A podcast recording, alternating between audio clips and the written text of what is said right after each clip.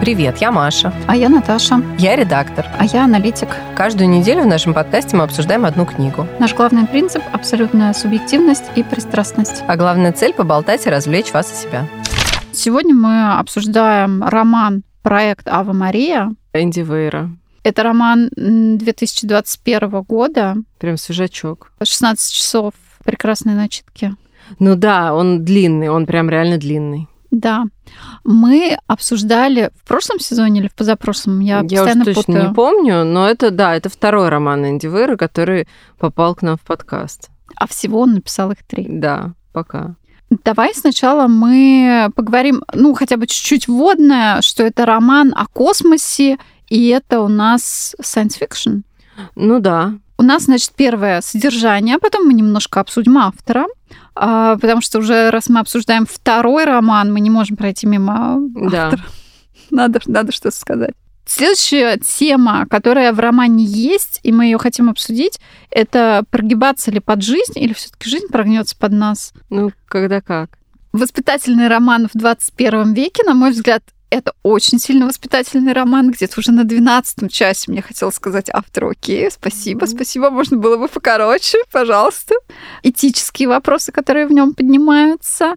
Э, Немножечко, может быть, поговорим о сексе в романе, потому что в первом романе «Марсианин» его вообще не было. Да. А во тут он выясняется, что это не удивительно. очень, как бы приводит к непоправимым последствиям. Да, оттенок у, у этого эпизода подозрительный, Ну, негативный, я бы сказала. негативный, да. Э, Don't fool around, это называется. Окей, давай, содержание. Это действительно, да, третий роман Энди Вейра и второй, который мы обсуждаем. Э, Почему мы его взяли, я сразу скажу, потому что он очень увлекательный и прикольный. И он как бы научная фантастика, совершенно про то, чего пока еще нет, и это классно. И, возможно, никогда не будет. Возможно, никогда не будет. Ну, поскольку действительно роман длинный, и он как бы длинный не просто так, а потому что он напичкан всякими событиями, я расскажу довольно коротко, не буду вдаваться в особенные подробности, потому что иначе можно рассказывать будет до завтра. Идея в следующем, что школьный учитель физики, по-моему, да, фи- физику Я преподает. не уверена, э, это действие это происходит в Америке частично, Да. а частично в другой галактике. Или в нашей галактике, ладно, не будем что-то путать. Это science class. То есть, Да. мне кажется, что там физика, но не Ну, только физика. Да, не только физика. Он на самом деле, э, насколько я помню, поправь меня, если я не права, он э, вообще-то был серьезным ученым. Главный герой его зовут Райланд Грейс, он был каким-то серьезным довольно ученым, потом поссорился со всем научным сообществом и вынужден, э, ну не то чтобы вынужден, ему в принципе очень нравится работать с детьми, но это не потому, что он такое вот изначально выбрал, а потому что его поперли из всех остальных мест. А, давай мы еще затронем вот эту тогда тему publish or perish, потому что она там неплохо описана, жизнь ученых. Ну, это прям, да, кстати, такой прям дискурс жизни ученых. В общем, работает он в школе, э, но, тем не менее, связи у него какие-то с научным сообществом остались, остались друзья, с которыми он регулярно общается и так далее. И в какой-то момент э, ему, ну, как по секрету, скажем так, его подруга рассказывает такую штуку, что Земле угрожает ужасная опасность, что ученые обнаружили источник какого-то инфракрасного излучения. Сначала они не могли понять, откуда он и вообще что это и зачем это, а потом они поняли, что это некие микроорганизмы, которые пожирают энергию Солнца. Э, Ну, я не буду вдаваться в научные подробности, просто вот так вот простыми словами расскажу. Их видно как инфракрасную такую ленту инфракрасного излучения, которая собралась вокруг Солнца и, в общем, пожирает его энергию. Происходит это довольно быстро, в связи с чем э, Солнце через типа 35 лет потухнет. И что с этими организмами делать, никто совершенно не знает. И вообще, что это за организмы, тоже никто не знает. Э, Естественно, когда ученые приходят вот к этому катастрофическому выводу, они просто все усилия, знаете, как э, это как в фильме «Тихоокеанский рубеж», Э, когда на Земле появляются гадкие инопланетяне, то такое как бы существует научно-фантастическое допущение, что все правительства Земли откидывают все свои противоречия, конфликты и так далее, все все, что есть, и объединяются в едином порыве для того, чтобы спасти Землю. Вот здесь это научное допущение тоже присутствует. Ну, будем надеяться, что, возможно, в этом есть какая-то доля истины. Короче, все правительства Земли объединяют свои усилия, создают некий task-force, что называется, то есть такую как бы команду межконтинентальную, э, которая объединяет всех самых э, умных э, ученых Земли, которые вот должны, соответственно, найти какое-то решение. И, как ни странно, решение находит тот самый Райланд Грейс, который вообще-то просто учитель физики на тот момент, когда все это начинает происходить. А допуск он к этому всему получает, потому что он первый обнаруживает некую там особенность в этих штуках, в этих э, организмах. И, в общем, э, его привлекают к исследованию к этому, и он обнаруживает, что эти микроорганизмы, в общем, есть некий способ э, как-то их там уничтожить. Вот. По-моему, для того, чтобы... Я вот, вот тут я что-то подзабыла. Там какая-то долгая логическая долгая цепочка. логическая цепочка. Э, смысл в том, что они э, видят, что организм можно уничтожить, проколов его иголочкой, условно. Да. Дальше они исследуют оставшуюся Вселенную, смотрят, где еще есть такие э, микроорганизмы, и находят одно из солнц или одну из звезд, где эти микроорганизмы есть, но звезда не потухает. И принимают решение, что значит вот именно там есть да. что-то такое, что, что держит под контролем. Да, что да. контролирует эту популяцию, да, и они решают туда отправиться поглядеть, что там происходит. Находится это очень далеко, то есть они понимают, что те космонавты, которых они туда отправят, это будет для них билет в один конец. И, короче говоря, значит, этот Райланд Грейс участвует в этом совершенно, ну как, э, скажем так, консультант и создаются две команды, одна основная, другая запасная, из ученых, которые должны полететь. Соответственно, ну, это все очень быстро происходит, очень быстро строят этот корабль, очень быстро обучают, собирают этих людей, они все очень увлечены, они все как бы понимают важность этой миссии, они все очень хотят туда полететь, они понимают, что да, они не вернутся, но зато они спасут человечество и так далее, и так далее. Все прям такие очень идейные.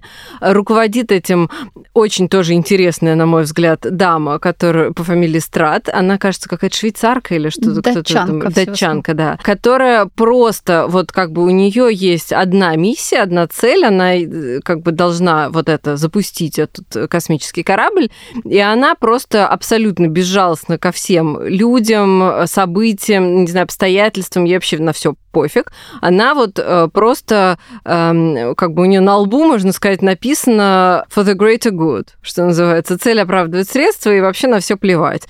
И у нее даже с, с этим Райландом происходит довольно интересный такой диалог, когда он ей говорит, что как вы думаете, типа, чем это все закончится и как бы, ну, для вас?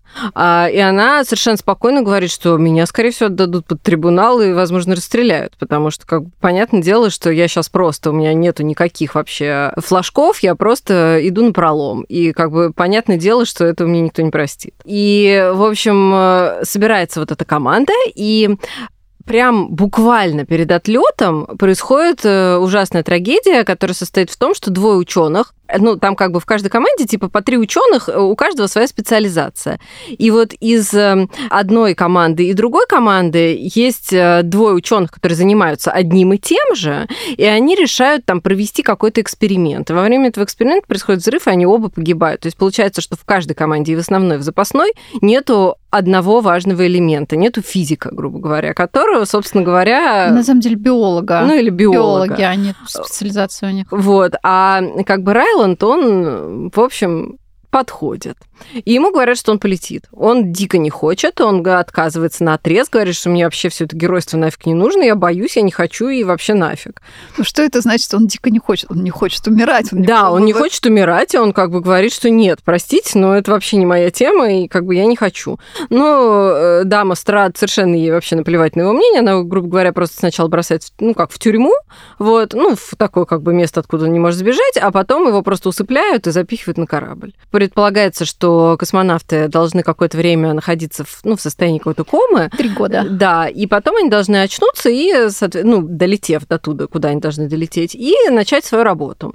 И вот как бы основная часть повествования начинается, когда Райланд Грейс приходит в себя на этом корабле, а он даже не понял, что его туда запихали, ему просто его как бы, ему транквилизатор вкололи, грубо говоря, и на корабль, значит, засунули. И он даже об этом не знал. То есть он приходит в себя уже в космосе, уже через вот Там, там не только ему транквилизатор засунули, а ему э, вкололи какое-то лекарство, которое лишает э, части памяти. И а, поэтому, да. собственно, э, до него мысль а о мне том, казалось, что... что это просто последствия вот этих Нет, всех. нет, это не последствия самой непосредственно комы, а она специально ему еще дала такое лекарство в конце ему вкололи, чтобы уж он точно забыл, а когда вспомнил, уже, уже, уже было поздно. Да, поздняк метаться. В общем, он приходит себя в космосе и понимает, что помимо того, что вообще как бы его, значит, помимо его воли против... Э, нет, ну, нет, он, он как раз не понимает, он пытается вспомнить. Ну, он да, в самом конце сначала, да, он это вспоминает в самом конце. Но он как бы в начале уже начинает вспоминать, что с ним были другие люди, и что эти другие люди были ему дороги. То есть он с ними совсем подружился, это его друзья, и вдруг он понимает, что он один, а они все умерли. Ну, не все, а там два человека, они умерли. Да, да он один, оказывается. Вот. Ну как, все, все, кто с ним, имеется в виду.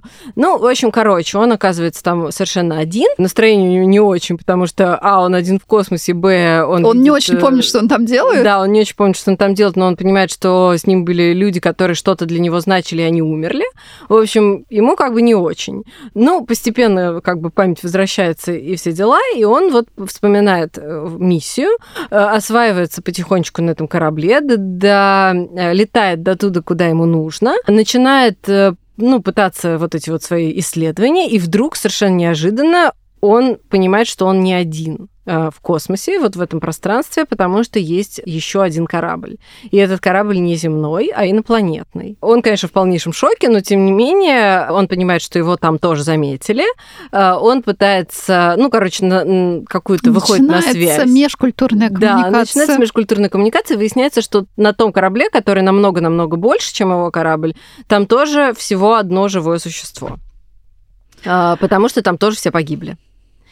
И э, это живое существо зовут Рокки. Он, он его, его так, называет, называет, да, он да. его так называет, естественно. Ну, то есть там очень долго описывается, как они ищут средства коммуникации. 16 это, на самом деле, часов, очень 16 прикольно. часов, да. Ну, в общем, они начинают друг с другом общаться, довольно забавно. Там есть место и юмор очень прикольному, ну, вот как всегда у Вейра, он такой прикладной, но он реально забавный очень. Вот как они строят друг с другом общение, диалоги, становятся друзьями, добиваются вот этой общей цели. В итоге они находят такие, что убивает вот этих штук. Это другие микроорганизмы, которые, как общем, неудивительно. Да, которых они находят и находят способ их отправить на Землю у него есть специальный контейнер, в который он может запихать вот эти штуки и отправить их на Землю. Но у второго инопланетянина штук нет, но зато у него корабль намного круче, поэтому он как бы сам отправляется туда. Но когда он уже улетает, и вот они расстаются, понимают, что расстаются они навсегда тоже и так далее, а, но они еще придумывают способ э, топлива э, создать, и поэтому у Райленда есть способ э, действительно добраться обратно до Земли, как это неудивительно, на что он не надеялся. Но когда он как бы уже улетает обратно, он вдруг понимает, понимает, обнаруживает, что те, в общем, контейнеры, в которых содержится противоядие, так сказать, от бяки, как Бяка бы, вылезла да, и пожирает... И пожирает корабль его дружочка Рокки. И он понимает, что у него как бы есть два варианта. Либо, типа, ну, забить, как бы, ну, Рокки своя, там, планета и система, там, солнечная какая-то его галактика, там, все дела, до свидания. А я, как бы, у меня свои дела, мне нужно Землю спасать. И топлива хватит только на то, чтобы долететь до Земли. Либо, соответственно, использовать это топливо для того, чтобы догнать Рокки и спасти его, а на Землю отправить э, вот этот контейнер э, просто с противоядием в надежде, что люди сами там разберутся. И он как бы принимает вот это второе решение, то есть он спасает своего друга, спасает э, планету этого друга, на Землю отправляет контейнеры, ну и потом в конце мы узнаем, что как бы с Землей тоже все в порядке, потому что более продвинутые инопланетяне, они туда отправили, в общем, какую-то ну, разведывательную сфоткали, миссию. Сфоткали, в общем, да. там земляне, короче, догадались, что нужно делать с этими контейнерами, и там все сделали, что нужно, так что там все тоже в порядке. А Райленд остается на чужой планете на всю жизнь. Для него там строят специальное помещение с кислородом, потому что эти инопланетяне кислородом не пользуются. И он там учит э, инопланетянских детишек э, физики. Да, и мы не знаем, полетел ли он потом назад.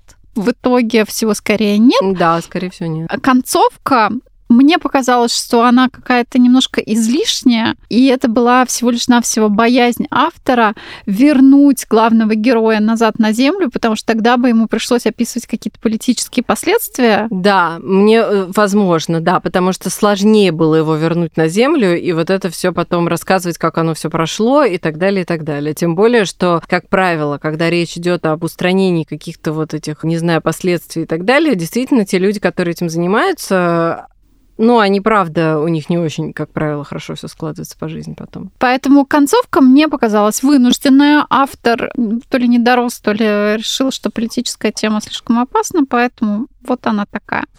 Давай теперь к автору. Энди Вейер родился в 1972 году, я почитала Википедию. Он э, работал программистом, и у меня есть какие-то фантазии вот из того, что я прочитала. Э, мне кажется, что он э, заработал свою денежку в IT, и, возможно, и продолжает это делать. Мы точно не знаем. Я не совсем определенно поняла, что он прям сто процентов перешел в писательство. Ну, я думаю, что сейчас ему уже это приносит достаточно бабло. Да, сейчас-то да. Он, в принципе, писал параллельно с тем, когда он работал программистом. Что интересного мне показалось? Оказывается, «Марсианин» первый раз, это его первый крупный роман, до этого у него была какая-то малая форма, был опубликован в открытом доступе на его сайте. Первая версия «Марсианина» практически не отличалась. Ну, это достаточно, кстати, частая история. У нас такое в России тоже бывает. Бывает. Но я имею в виду, что вот роман стал настолько известным, потом он его опубликовал селф-паблишинг на Амазоне вот такой, там типа за доллар. А потом к нему пришли издатели. А потом к нему это пришли. Бывает, это, это бывает. бывает. Но вот в таком масштабе я помню только одну книжку такую. Это «50 оттенков серого». А, да? Это да, да. Трешак тоже? Это трешак точно так же, да, вышел. И меня вот это немножко удивило, что это вот второй такой крупный автор, не в смысле там вот какая-то мелочевка, а это прям, ну, он стал автором и может себе теперь зарабатывать на жизнь, но пошел вот таким способом. То есть nice to know. Да, ну это на самом деле в России тоже есть такие штуки. И вообще все, что я вот читаю про книжную индустрию и про то, что как бы какие есть современные тенденции и что будет как бы ждет нас в ближайшем будущем, self-publishing на самом деле становится все более популярным, потому что действительно сложно найти издателя, особенно ну, в России сейчас вообще с этим довольно сложно, потому что рынок эм, ну, в некоем кризисе. И поэтому одна, это одна из основных тенденций сейчас в России, по крайней мере, если нас слушают слушает кто-то, кто как бы хочет э, что-то издать свое, не бойтесь селф-паблишинга. Это не значит, что типа, если вы там опубликуете где-то на каких-то даже бесплатных ресурсах, это не значит, что типа то, что вы пишете, там как-то неценно или там еще что-то. Есть, как вы видите, вполне успешные примеры, и это растущая тенденция. Вот. Что еще о нем можно такое сказать? Он женился относительно недавно. Сори, mm. это тоже было написано в Википедии. Mm. И Всё. относительно недавно завел себе ребенка. Еще интересный факт о нем, и мне показался, что вот он важен наравне с тем, что это был self-publishing. Автор боится летать. Поэтому он пишет только про космос. Да. Поэтому... И поэтому, кстати, обрати внимание, что... Ну, хотя нет, в марсиане, когда они летят, они в сознании. Но здесь-то как бы большую часть полета в отключке. Да. Интересно, что он боится летать настолько явно, что для посещения чего-то там, не знаю, связанного с промоушеном, ему пришлось работать с психологом, чтобы убрать страх полета. Слушай, ну это, это интересно, конечно, да? То есть он, наверное, пытается, может быть, это тоже какой-то способ э, борьбы со своим, ну, компенсации или, наоборот, борьбы со своими, скажем, демонами, чтобы, типа, ты это, то, что ты больше всего боишься, ты про это и пишешь. Да, и, э, конечно же, у него довольно чувствуется огромное количество времени было потрачено на research всего да, этого. Да, research очень серьезный, видно. И явно он был увлечен STEM, ну то есть э, направлениями там математика, физика и все, что с этим связано, с малых лет, потому что все-таки вот начитать и что э, не только знать что-то, но и как-то вот этой информацией жонглировать, чтобы ее применять в нужное место, да, да, да, размещать, да. это, конечно, потрясающий навык. Причем, ну, то есть там же, что и в «Марсианине», что и здесь, довольно подробно описывает. То есть он не просто говорит, ну, ему не хватило топлива, или там, он сделал топливо, а там написано, как он сделал топливо, и из чего, и почему оно работало, и почему там эти контейнеры были там хорошие, одни, а другие плохие, что в них было не так. То есть там, на самом деле, физика процесса описана очень подробно. Пусть это научная фантастика, но у нее как бы явно, во-первых, есть э, научная основа, да, не только фантастическая, а во-вторых, она как бы довольно серьезная и правдоподобная. То есть нет такого, ну окей, я, конечно, не физик, но все равно нет такого, что ты читаешь, думаешь, ой, да ладно, ну как бы понятно, придумал тут это, накрутил. Я думаю, что в англоязычном мире эта книжка может разойтись кусочками на уроки физики и биологии. Там, в принципе, можно зачитывать ну, это как, детям да, как иллюстрацию. Гимн, э, гимн точным наукам, я бы так сказала. Как ты написала уже, тоже, что типа, ребята, учите физику, математику, как окажетесь в открытом космосе, вам это пригодится. Возможно, пригодится и до. Или можете стать автором. Да. Так, давай следующая тема. Это вот э, в совокупности этические вопросы, оправдывает ли цель средства и нужно ли прогибаться под этот мир. На самом деле сюжет канва выстроена так, что мы, у нас одна главка или какой-то один эпизод того, что происходит в космосе, и эпизод того, что он вспоминает. Поэтому вот эта этическая тема, она у нас раскрывается постепенно. Тут надо сказать, что он очень гармонично нас э, вот к этим всем этическим вопросам подводит. То есть там нет никакого морализаторства, с одной стороны. Но, и ты как бы... Не, ну, ну есть, ну Нет, есть оно немножко. есть, но, но оно тебе не впихивается. То есть оно как бы подается очень так э, гладко размазанного, да. да. И то есть у тебя нет такого ощущения, что тебе капают на мозг, а ты как бы читаешь довольно увлекательную книжку про всякие там научно-фантастические штуки, которые тебе интересны и ну увлекают тебя и все, но при этом подспудно ты как бы и вот э, какую-то мораль тоже отсюда извлекаешь. Э, в частности, например, про вот чем можно пожертвовать ради там всего человечества. Ну там... вот чем можно пожертвовать ради всего человечества? Жизнью? Ну, получается, да. Да, получается, жизнью предлагается. А вот цель оправдывает ли средства? Вот э, с Евой Страт. Вот она считает, что да. И на самом деле, когда происходят такие пахальные события, э, это мы с тобой, знаешь, мне кажется, приходим к дискуссии о роли личности в истории, которую так любил Лев Николаевич Толстой. Э, но в целом, вот он же как бы и тоже говорил о том, что типа личность играет большую роль в плане того, что она, если это достойная личность, да, то она неким образом собирает вокруг себя э, какую-то энергию вот э, каких-то вот этих решений, которые нужно принимать, и, ну, как бы движет вот то, что происходит. Даже если это происходит как-то, ну, не знаю, подспудно. А здесь она прям, ну, явно поставила себе цель добиться вот этой вот э, успеха вот этой миссии. Ну и да, она вообще не останавливается ни перед чем. Ну, функциональность на первом месте. То есть все вот эти чувства, эмоции и все такое она полностью отвергает. То есть она в этом случае, наверное, даже можно сказать, что она как э, некий компьютер действует, который э, выбирает из всех решений самое эффективное и самое быстрое, не ориентируясь больше ни на какие человеческие вот эти всякие штуки типа эмоций. А главный герой, получается, что немножко прогибается под жизнь. Ну, он же ведь, э, его же сил, насильно и как бы в несознательном состоянии отправили на этот корабль. Он-то не хотел этого ничего. Да. А, и вот немножко давай про жизнь ученых а, ну и он, то, то есть он как бы нам говорит на самом деле, что да, есть вот такие вот э, э, гуманитарные личности типа Райланда Грейса, которые как бы вот считают, что нет, нельзя жертвовать одной человеческой жизнью ради достижения каких-то великих целей, потому что каждая жизнь важна, но он нас подводит к тому, что когда происходят реально какие-то исторически важные события, то уж поверьте, найдутся люди, которые все ваше прекраснодушие засунут куда-нибудь подальше и заставят вас делать то, что нужно, и что, собственно, с ними происходит. И, скорее всего, на самом деле так и есть. То есть я практически уверена, что вот эти все люди, которые а, размышляют о том, что каждая человеческая жизнь цена, и э, как бы все то, что работает в мирное и спокойное время, когда происходит вот такое, оно как бы перестает работать просто, и все равно решения будут принимать те, для кого это не имеет значения.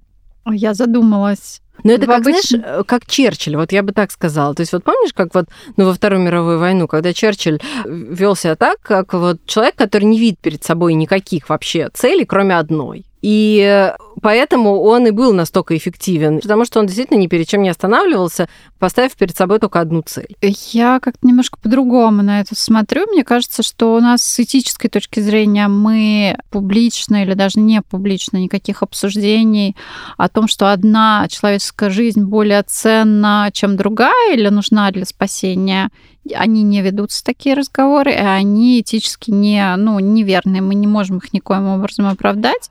Но по сути у нас все решения, например, даже распределение госбюджета, всегда есть вопрос, например, в редких болезнях. Да. Будут ли на это выпускаться деньги или нет?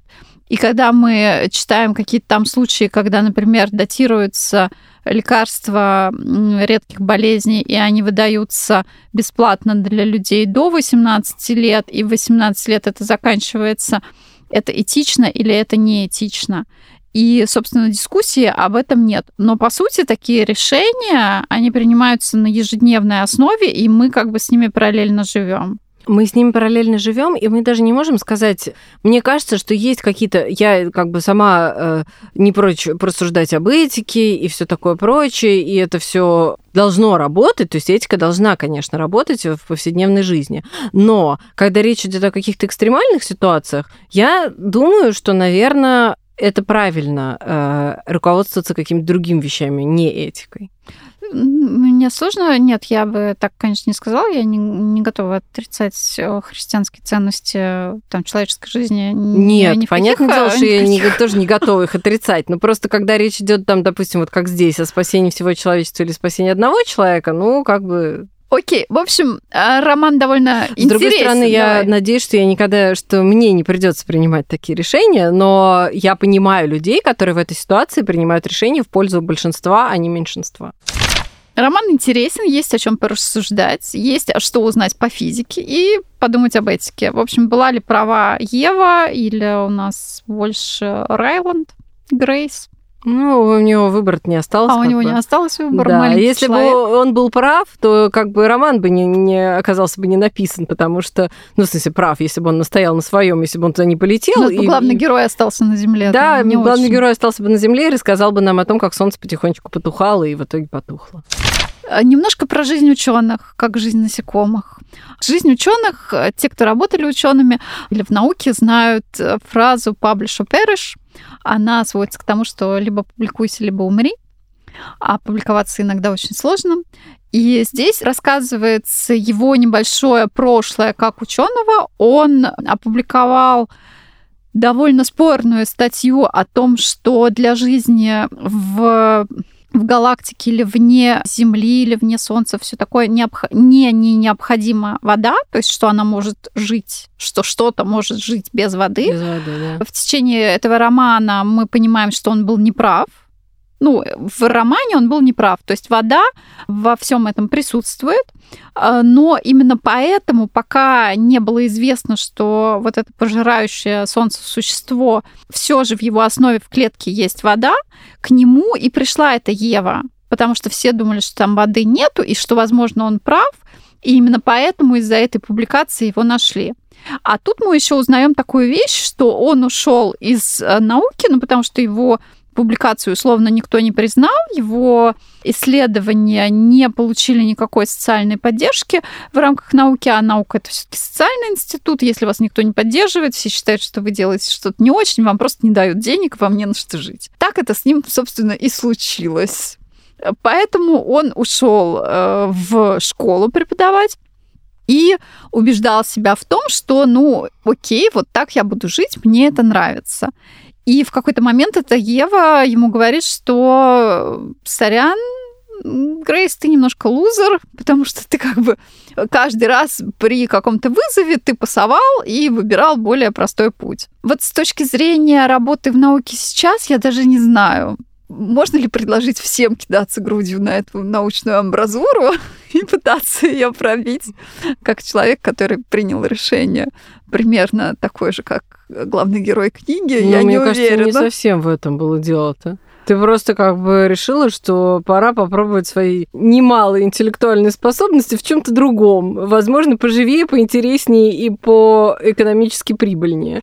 А тут как бы речь идет о том, что он просто, ну, такой, ну, я вот предложил идею, ну, типа, она никому не понравилась, ну, ладно. Но в любом случае вот эта вот сложность, э, современная сложность и неопределенность финансирования в рамках науки, она довольно большая проблема, ну, не только в России, но и за рубежом. То есть э, гранты на год-два, когда вам уже не 20, а у вас семья, это нечто за, за гранью фантастики реальности. В общем, я восхищаюсь всеми теми, кто как-то еще живет в этом. Могу понять главного героя. У нас остается немножечко про водку.